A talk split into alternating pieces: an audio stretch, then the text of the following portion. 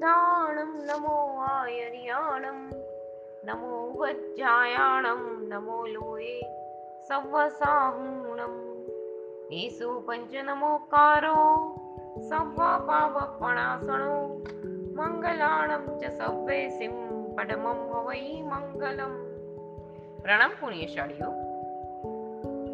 જૈન સૂત્રના અર્થ અને રહસ્ય પ્રેઝન્ટ આપણે બૃહદ શાંતિની ચૌદમી ગાથા આવ્યા છે એ લઈએ છીએ આપણે. શાંતિનાથ પ્રભુને નમસ્કાર કર્યા બાદ હવે તેમની પાસે શાંતિની પ્રાર્થના કરતા જણાવે છે, શાંતિ શાંતિ કર શ્રીમાન, શાંતિ દિશ તુમે ગુરુ, શાંતિ રેવ સદા તેષામ યેષામ શાંતિ ગૃહે ગૃહે. હવે શબ્દાર્થ, શાંતિ કરહ જગતમાં શાંતિને કરનારા, ગુરુ જગતને ધર્મનો ઉપદેશ આપનારા, શ્રીમાન શાંતિ શ્રીમાન શાંતિનાથ ભગવાન, મેં શાંતિ દિશતું, મને શાંતિ આપો. યેશામ ગૃહે ગૃહે જેઓના ઘરે ઘરે શાંતિ શ્રી શાંતિનાથ ભગવાન પૂજાય છે. તેશામ સદા શાંતિ રેવ. તેઓના ઘરમાં સદા શાંતિ જ થાવ શ્લોક નો અર્થ, શાંતિ કરનારા જગતના ગુરુ પૂજ્ય એવા શ્રી શાંતિનાથ ભગવાન મને શાંતિ આપો. અને જેઓના ઘરમાં શ્રી શાંતિનાથ ભગવાન પૂજાય છે તેઓને પણ સદા શાંતિ આપો. વિશેષ અર્થ આ જગતમાં જેઓ શાંતિનાથ પ્રભુનું ધ્યાન આદિ કરે છે, તેઓને પ્રભુના નિમિત્તે શાંતિ મળે છે. આથી શાંતિનાથ સ્વામી શાંતિને કરનારા કહેવાય છે. સાચું સુખ અને સાચી શાંતિ જેનાથી પ્રાપ્ત થાય, તેવો ઉપદેશ પણ પ્રભુ જ આપે છે. માટે પ્રભુ સાચા અર્થમાં ધર્મ ઉપદેશક ગુરુ છે.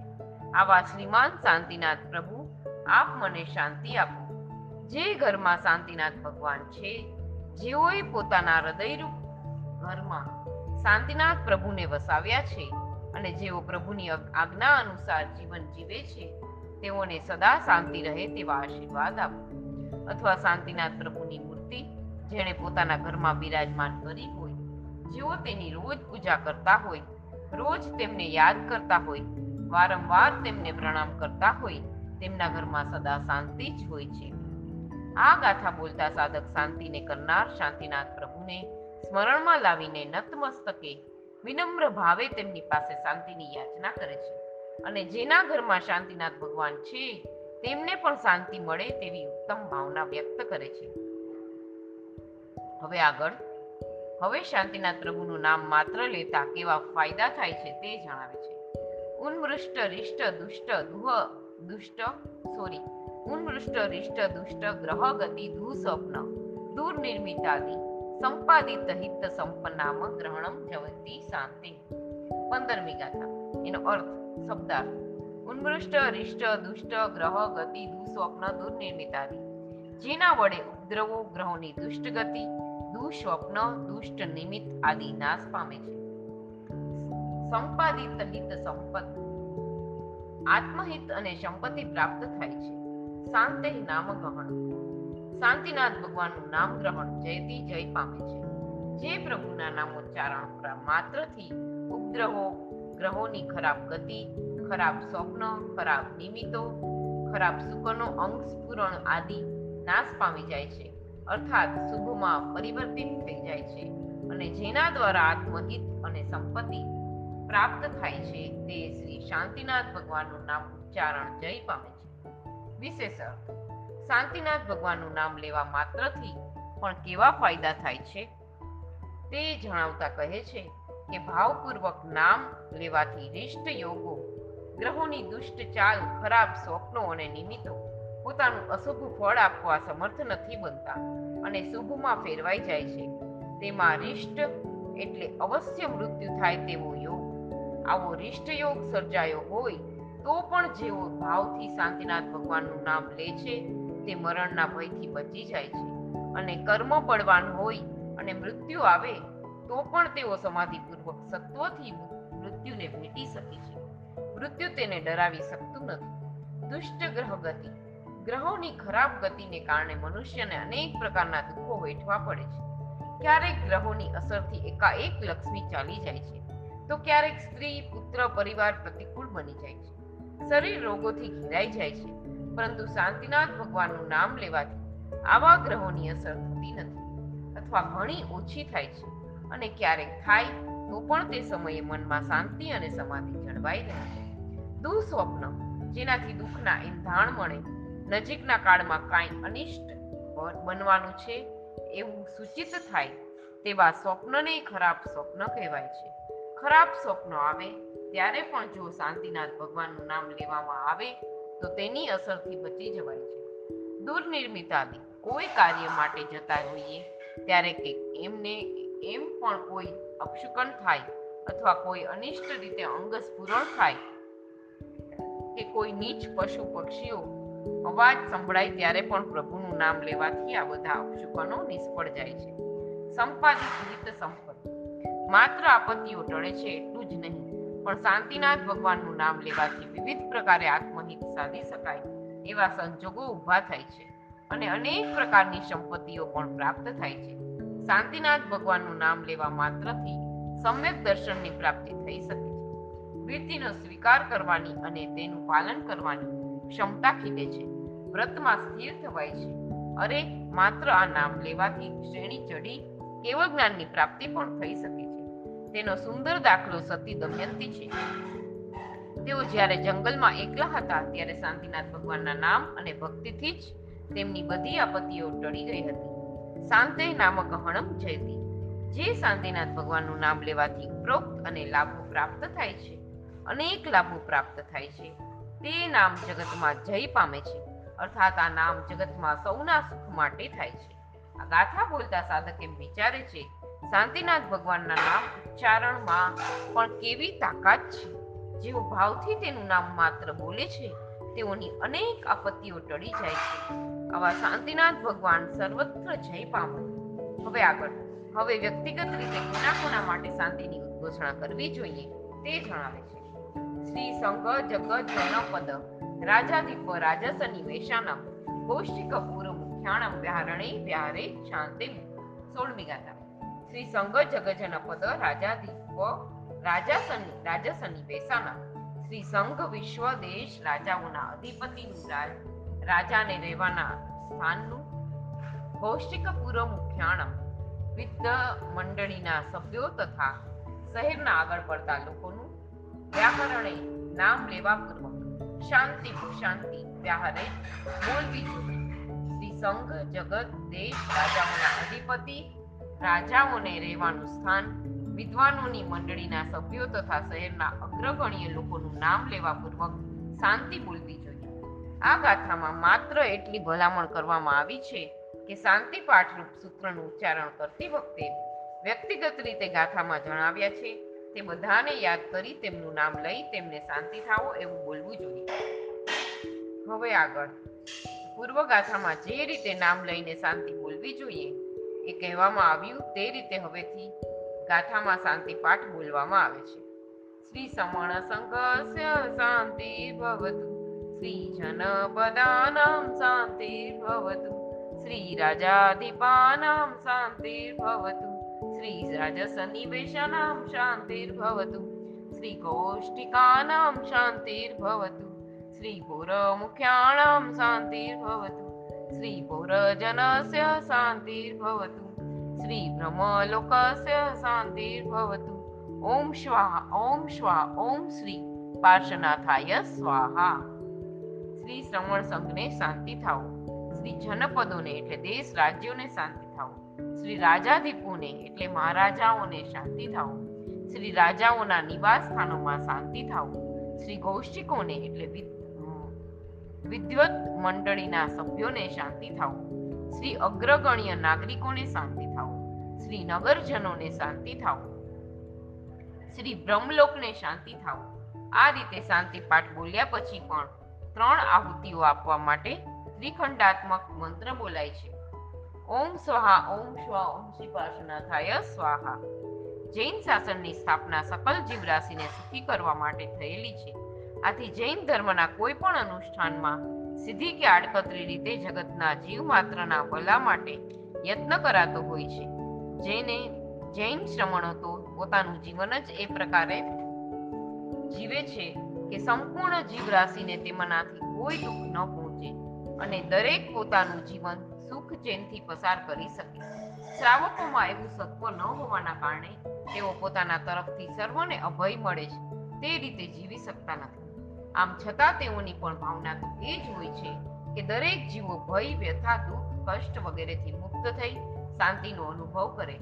આ ભાવનાને પ્રગટ કરવા સ્વરૂપે જ તેઓ શાંતિ પાઠની ઉદ્ઘોષણા કરે છે.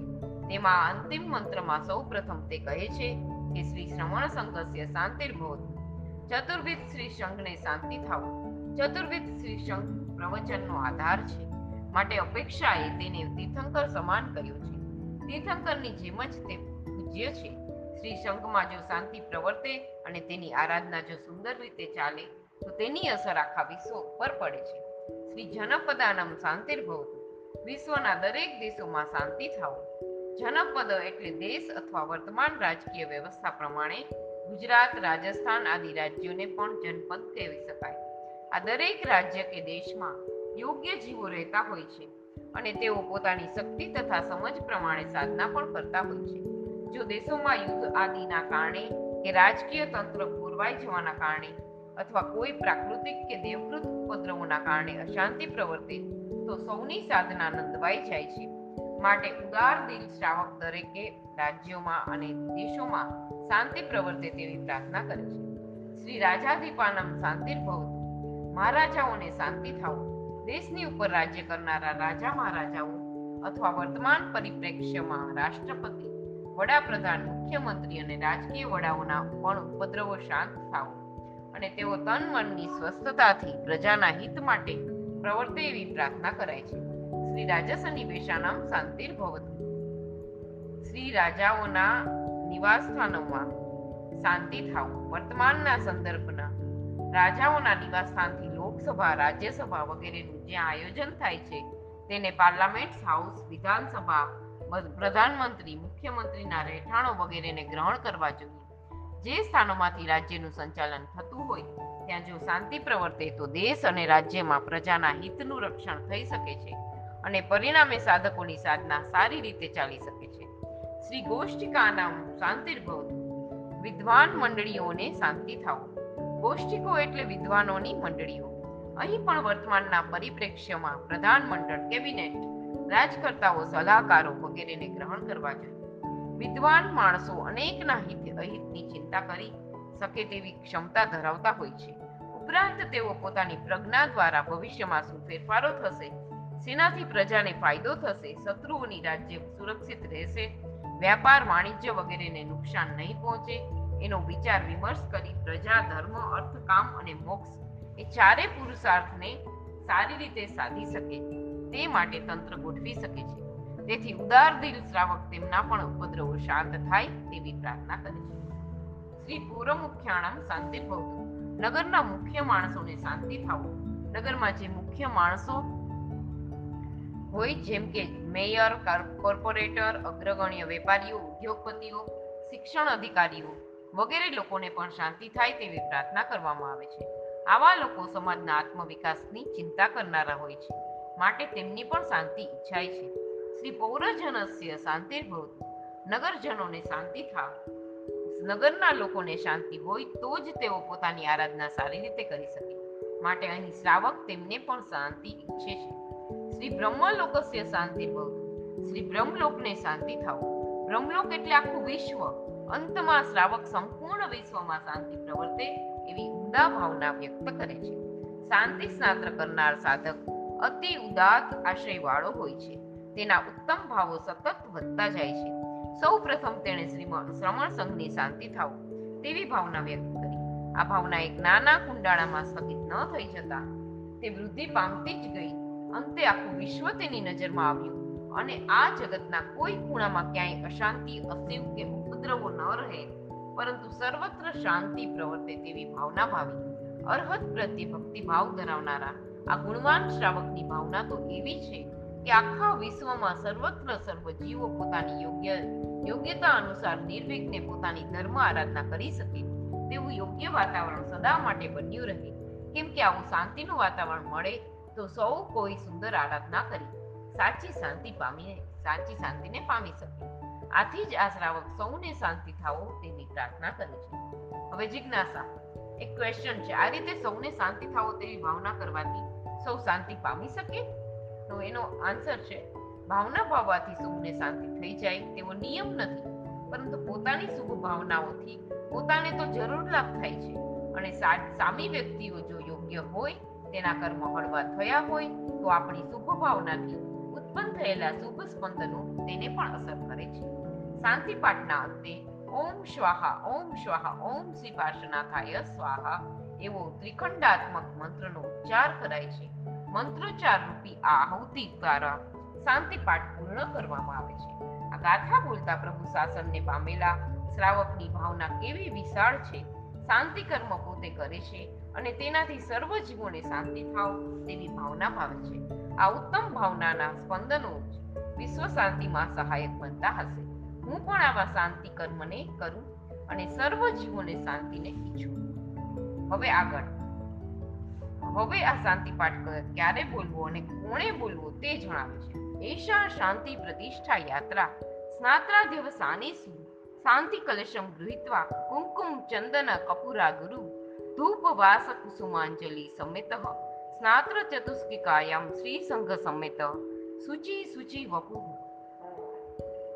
પુષ્પ વસ્ત્ર ચંદનાભરણાલંકૃત પુષ્પમાલાಂ કંઠે કૃત્વા શાંતિમુદ્ઘોષયિત્વા શાંતિપાનીયમ મસ્તકે દાતવ્યમિતિ એસા શાંતિ આ પુણ્યહમ શ્રીથી શ્રી પાર્શ્વનાથાય સ્વાહા સુધીનો શાંતિ પાઠ પ્રતિષ્ઠા યાત્રા સ્નાત્ર આદિ સર્વ અવ- અવસાનેસુ પ્રતિષ્ઠા યાત્રા તથા સ્નાત્ર વગેરે ધાર્મિક મહોત્સવો પછી કુમકુમ ચંદન કપૂરા ગુરુ ધૂપવાસ કુસુમાંજલિ સમેત કેસર, ચંદન કપૂર, અગુરનો ધૂપ વાસક્ષેપ અને કુસુમાંજલિ સહિત સૂચિ સૂચિ વપુ બાહ્ય અભ્યંતર મેલથી રહિત એવા ગુણવાન શ્રાવકે પુષ્પ વસ્ત્ર ચંદનાભરણ અલંકૃત શ્વેત વસ્ત્ર ચંદન અને આભરણોથી સુશોભિત થઈને પુષ્પમાલામ કંઠે કૃત્વા પુષ્પહારને ગંગામાં ધારણ કરીને, સોરી, પુષ્પમાલાને પુષ્પહારને ગળામાં ધારણ કરીને શ્રી સંઘ સમેત શ્રી સંઘની સાથે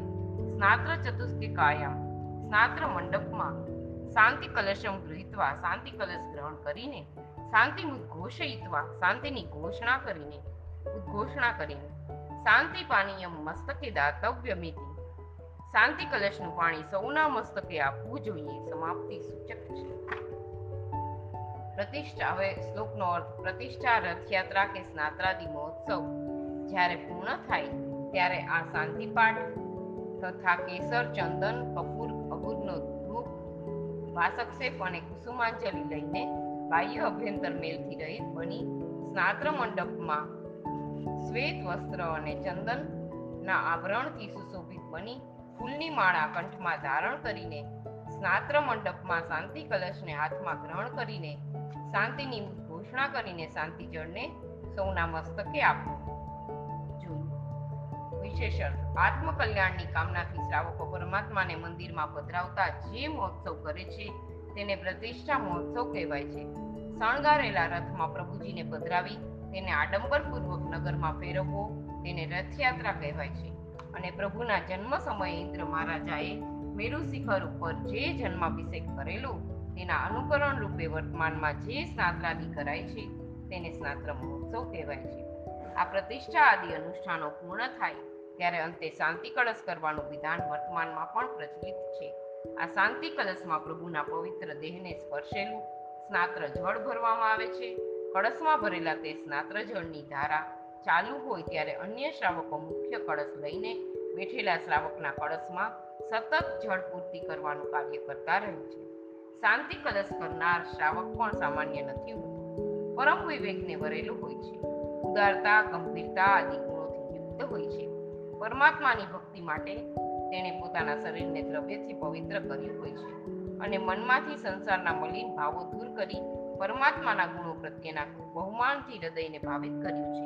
આ રીતે દ્રવ્ય અને ભાવથી પવિત્ર થઈ તે ઉત્તમ શ્વેત વસ્ત્રો ધારણ કરે છે. પોતાના શરીરને ચંદનથી ચર્ચિત કરે છે. આભૂષણોથી અલંકૃત થઈ તે પોતાના કંઠમાં પુષ્પની માળા પહેરે છે. વિવેકી હોવાના કારણે આ શ્રાવક સમજે છે કે સંસારના પ્રસંગોમાં વસ્ત્ર અલંકારોથી સજ્જ થઈ રાગ કરી અને કરાવીને મેં ઘણા કર્મો બાંધ્યા છે. આ રાગને તોડવાનું અને રાગજન્ય કર્મનો નાશ કરવાનું સાધન જ આ ભક્તિ છે. તેથી પોતાના રાગને તોડવા જ તે ઉત્તમ વસ્ત્રાદિ ધારણ કરે છે. પોતાના શરીરને સુશોભિત બનાવ્યા પછી કેસર, સુખડ, કપૂર, બરાસ કૃષ્ણાગરુ નો ધૂપ સુગંધી, ચૂર્ણ તથા પુષ્પો એ પંચોપચાર સહિત સ્નાત્ર કરવાના મંડપમાં શાંતિ કળશને હાથમાં ગ્રહણ કરીને શાંતિ પાઠ એટલે કે આ સ્તોત્ર માટેથી બોલે છે. મોટેથી બોલે છે. શ્રી સંઘ ધ્યાન દઈને આ શાંતિ પાઠ સાંભળે છે. શાંતિ બોલતા જ્યારે આ ગાથા આવે છે, ત્યારે મંત્રિત જળ સૌના મસ્તકે છાંટ- છાંટવામાં આવે છે. આ રીતે સાધક સૌની શાંતિ ઈચ્છે છે. આ ગાથા બોલતા દ્રવ્ય અને ભાવથી સજ્જ થયેલું શ્રાવક સૌ માટે શાંતિની ભાવના ભાવતો શાંતિ પાઠની મંત્રિત જળ સૌ ઉપર છાંટતા છાંટતા જળના પ્રભાવે સૌને શાંતિ થાય તેવી ઉત્તમ ભાવના ભાવે છે. શાંતિ પાઠનો વિધિ પૂર્ણ કર્યા બાદ આનંદિત થયેલા ભક્તો શું કરે છે તે જણાવે છે. નૃત્યંતિ નૃત્યમ મણિપુષ્પ વર્ષમ સૃજંતિ ગાયંતિ ચ મંગલાની સ્તોત્રાણી गोत्राणि पठन्ति मन्त्रान् નિજનાભિષેકે સ્નાત્ર ક્રિયા પ્રસંગે પુણ્યશાળીઓ નૃત્ય કરે છે. મણિરત્નો અને પુષ્પોની વર્ષા કરે છે. અષ્ટમંગલાદી સર્જન કરે છે. માંગલિક સ્તોત્રો ગાય છે. ગોત્રો તીર્થંકરોના નામો તથા ગોત્રો તથા મંત્રો બોલે છે. વિશેષ અર્થ પરમાત્માની ભક્તિ સ્વરૂપ સ્નાત્ર ક્રિયા તથા સર્વ જીવોની શાંતિની ભાવનારૂપ શાંતિ કળશની ક્રિયા નિર્વિઘ્ને પૂર્ણ થઈ છે. તેનો કલ્યાણકામી જીવોને અત્યંત આનંદ હોય છે. આ આનંદને વ્યક્ત કરવા જ તેઓ પ્રભુ સન્મુખ વિવિધ પ્રકારના નૃત્યો કરે છે. પ્રભુ અને પ્રભુ ભક્તિની સામે અમારા મણિરત્નોનું કાંઈ મૂલ્ય નથી. એવું સૂચવવા માટે તેઓ મણિરત્નોને છૂટા હાથે વરસાવે છે. પોતાની બુદ્ધિ અને કંઠના સદુપયોગ માટે તેઓ માંગલિક સ્તોત્રો ગાય છે. પ્રભુ ગમે તેને તેમના માતા પિતા અને ગોત્ર આદિ ગમે જ માટે માટે જ તેઓ હે કાશ્યપ ગોત્રી, સિદ્ધાર્થ નંદન, મરુદેવી પુત્ર આદિ તીર્થંકરોના માતા પિતા તથા તેમના ગોત્રો આદિના નામપૂર્વક ઉલ્લેખ કરે છે અને પુણ્યહમ પુણ્યહમ આદિ મંત્રો બોલે છે. આ ગાથા બોલતા સાધક એમ વિચારે છે, પ્રભુ જ્યારે સાક્ષાત હશે અને દેવો જ્યારે તેમનો જન્માભિષેક કરતા હશે ત્યારનો તેમનો આનંદ કેવો હશે? અહીં તો પ્રભુ સાક્ષાત નથી. માત્ર તેમના જન્મ સમયનું સ્મરણ કરી તેઓના અનુકરણ રૂપે આ સ્નાત્ર મહોત્સવ કર્યો છે. તેમાં પણ કેવો આનંદ આવે છે? આ આનંદ અંતરમાં સમાતો નથી. નૃત્ય રૂપે વ્યક્ત થાય છે. મણિ પુષ્પોની વૃષ્ટિ રૂપે વ્યક્ત થાય છે. પ્રભુ સંબંધી આ એક ક્રિયા આનંદ આપે, તો અન્ય ક્રિયાની તો વાત શું કરવાની? પ્રભુના સમગ્ર જીવનને સ્મરણમાં લાવવું તેમના એક એક વચનોને યાદ કરવું અને તેને અનુસાર જીવન બનાવવા યત્ન કરવું હવે આગળ શાંતિ પાઠના અંતે સાધક એક ઉત્તમ ભાવનાને વ્યક્ત કરતા જણાવે છે, શિવમસ્તુ સર્વ જગત પરહિત નિરતા ભવંતુ ભૂતગણા દોષ પ્રયાંતુ નાશમ, સર્વત્ર સુખી ભવતુ લોકા વિસ્મી ગાથા. સર્વ જગત શિવમ અસ્તુ, સમસ્ત વિશ્વનું કલ્યાણ થવું ભૂતગણા પરહિત નિરતા ભવંતુ. પ્રાણીઓ પરોપકારમાં પરાયણ થાઓ. દોષા નાશમ પ્રયાંતુ. દોષો નાશ પામો. સર્વત્ર લોક સુખી ભવતુ. સર્વ સ્થળે લોક સુખી થાઓ. અખિલ વિશ્વનું કલ્યાણ થાઓ. પ્રાણીઓ પરોપકારમાં તત્પર બનો. દોષો સગડા નાશ પામો. સર્વ સ્થળે લોક સુખ ભોગના, ભોગવનારા થાઓ. એક શુભ અનુષ્ઠાન પૂર્ણ થતા સાધકનું હૃદય કેવું વિશાળ બને છે? તેની ભાવનાઓ કેવી ઉત્તમ થાય છે, તેનો સ્પષ્ટ ચિતાર આ ગાથામાં જોવા મળે છે. અંતમાં સાધક પ્રાર્થના સફર થઈએ કહે છે, હે પ્રભુ, આપની ભક્તિથી મારું કલ્યાણ તો મને નિશ્ચિત દેખાય છે, પરંતુ અસીમ અને ઉપદ્રવોથી ભરેલા આ જગતના જીવોનું પણ કલ્યાણ થાય. તેઓ પણ આપના શાસનને પામી, આપના તરફ ભક્તિભાવવાળા બની તેઓ અહીં પણ સુખી થાય, સદગતિને પામી પરલોકમાં પણ સુખી થાય અને ઉત્તરોત્તર કલ્યાણ સાધતા તેઓ પરમ સુખ સ્વરૂપ મોક્ષને પ્રાપ્ત કરે તેવી મારી ભાવના છે. જીવોનું કલ્યાણ તો તો જ થઈ શકે જો તેઓ સ્વાર્થ વૃત્તિનો ત્યાગ કરી પરહિતમાં નિરત થાય. આથી સાધક આગળ વધતા કહે છે, સમસ્ત પ્રાણીગણ પોતાના સ્વાર્થની બાજુ ઉપર મૂકી અન્યના હિત માટે ઉદ્યમશીલ બને.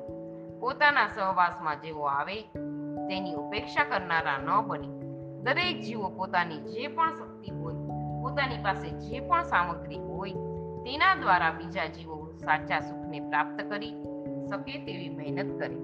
બધા બીજાનું હિત કઈ રીતે થાય તેની વિચારણા કરવામાં અને તેમ કરવામાં તત્પર બને.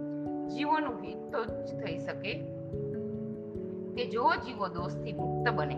જ્યાં સુધી જીવોમાં રાગ, દ્વેષ આદિ દોષો પડ્યા છે ત્યાં સુધી તેમનું હિત ત્રણ કાળમાં સંભવિત નથી. આદિ આથી સાધક ઈચ્છે છે કે જગતના જીવોમાં જે રાગ, દ્વેષ, ક્રોધ, માન, માયા, લોભ અને તેનાથી જ ઉત્પન્ન થતા અસુ, અસૂયા, ઈર્ષ્યા, કલહ આદિ દોષો પડ્યા છે. તે અલ્પ અલ્પ થતા સદંતર નાશ પામી જાઓ. દોષોના નાશથી સર્વત્ર સર્વ લોકો સુખી થાઓ. સૌ સદા આનંદમાં રહો. હતાશા, નિરાશા આદિ કોઈ પણ દુઃખોથી, કોઈ પણ જીવ ક્યારે પણ દુઃખી ન થાય. સૌ સુખી રહે. આ ગાથા બોલતા સાધક વિચારે છે, પ્રભુ શાસનના અનુષ્ઠાનો કેવા સુંદર છે. તેમાં સ્વાર્થલક્ષી કોઈ વિચારણા નથી. માત્ર પોતાના સુખની કે ભલાની વાત નથી. સર્વને સુખી કરવાની વિચારણા પણ ઉપર છલ્લી નહીં. વાસ્તવિક છે. જીવો વાસ્તવિક રૂપે સુખી કઈ રીતે થાય તેની ઊંડી વિચારણા પૂર્વકની આવી ઉત્તમ ભાવના હું પણ સદા ભાવું અને મારા આત્માનું કલ્યાણ કરું. હવે આગળ.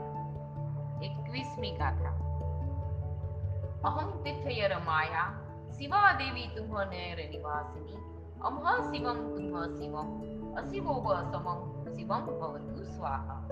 અહમ તીર્થયર માયા હું તીર્થંકરની માતા શિવા દેવી શિવા દેવી છું. તુહ નયર નિવાસિની. તમારા નગરમાં વસનારી અમા શિવમ અમારું કલ્યાણ થાવું. તુમ્હા શિવમ અને તમારું પણ કલ્યાણ થવું. અશિવો વસમમ ઉપદ્રવોને નાશ કરનારું શિવમ કલ્યાણ ભવતુ થાવો. સ્વાહા. હું તમારા નગરમાં વસનારી શ્રી નેમિનાથ ભગવાનની તીર્થંકરની માતા શિવા દેવી છું. અમારું અને તમારું શ્રેય થાવું. તેમજ ઉપદ્રવોનો નાશ કરનારું કલ્યાણ થાવું. આ ગાથા બોલતા કોઈ પ્રસંગનું ઉદ્ધરણ હોય તેવું લાગે છે. આખા બૃહદ શાંતિ સ્તોત્રમાં માત્ર આ એક જ ગાથા પ્રાકૃત છે. તેથી આ રચના શિવા દેવીની છે. એવી માન્યતા વિચારણીય બની રહે છે. સૂત્ર પરિચયમાં જણાવ્યા મુજબ, આ મહામંગલકારી સ્તોત્રની રચના વાદી વેતાલ શ્રી શાંતિ સુધીજી મહારાજાએ કરી હશે. અથવા તો તેઓએ પૂર્વના આચાર્યોએ રચેલ ગ્રંથોમાંથી ઉદ્ધરી શ્રી અર્હત અભિષેક વિધિમાં ઉમેરી હશે. તત્વો કેવલી કેવલી ગમ્ય છે. અંતમાં બે પ્રસિદ્ધ શ્લોકો બોલવામાં આવે છે. ઉપસર્ગા ક્ષયમ્યાંતિ ચિક્યંતે વિઘ્નવલ્લય, મનઃ પ્રસન્નતામેતિ પૂજ્યમાને જિનેશ્વરે સર્વમંગલ માંગલ્યમ સર્વકલ્યાણ સાકારણમ પ્રધાનમ સર્વધર્માણામ, જૈનમ જયતિ શાસનમ શ્લોકનો અર્થ, જિનેશ્વર પૂજ્ય મનાય, છતે ઉપસર્ગો ક્ષય પામે છે. વિઘ્નની વેલડીઓ છેદાઈ જાય છે. અને મન પ્રસન્નતાને પામે છે. સર્વ મંગલોમાં માંગલિક, સર્વ કલ્યાણનું કારણ, સર્વ ધર્મોમાં શ્રેષ્ઠ એવું જૈન શાસન જય પામે છે.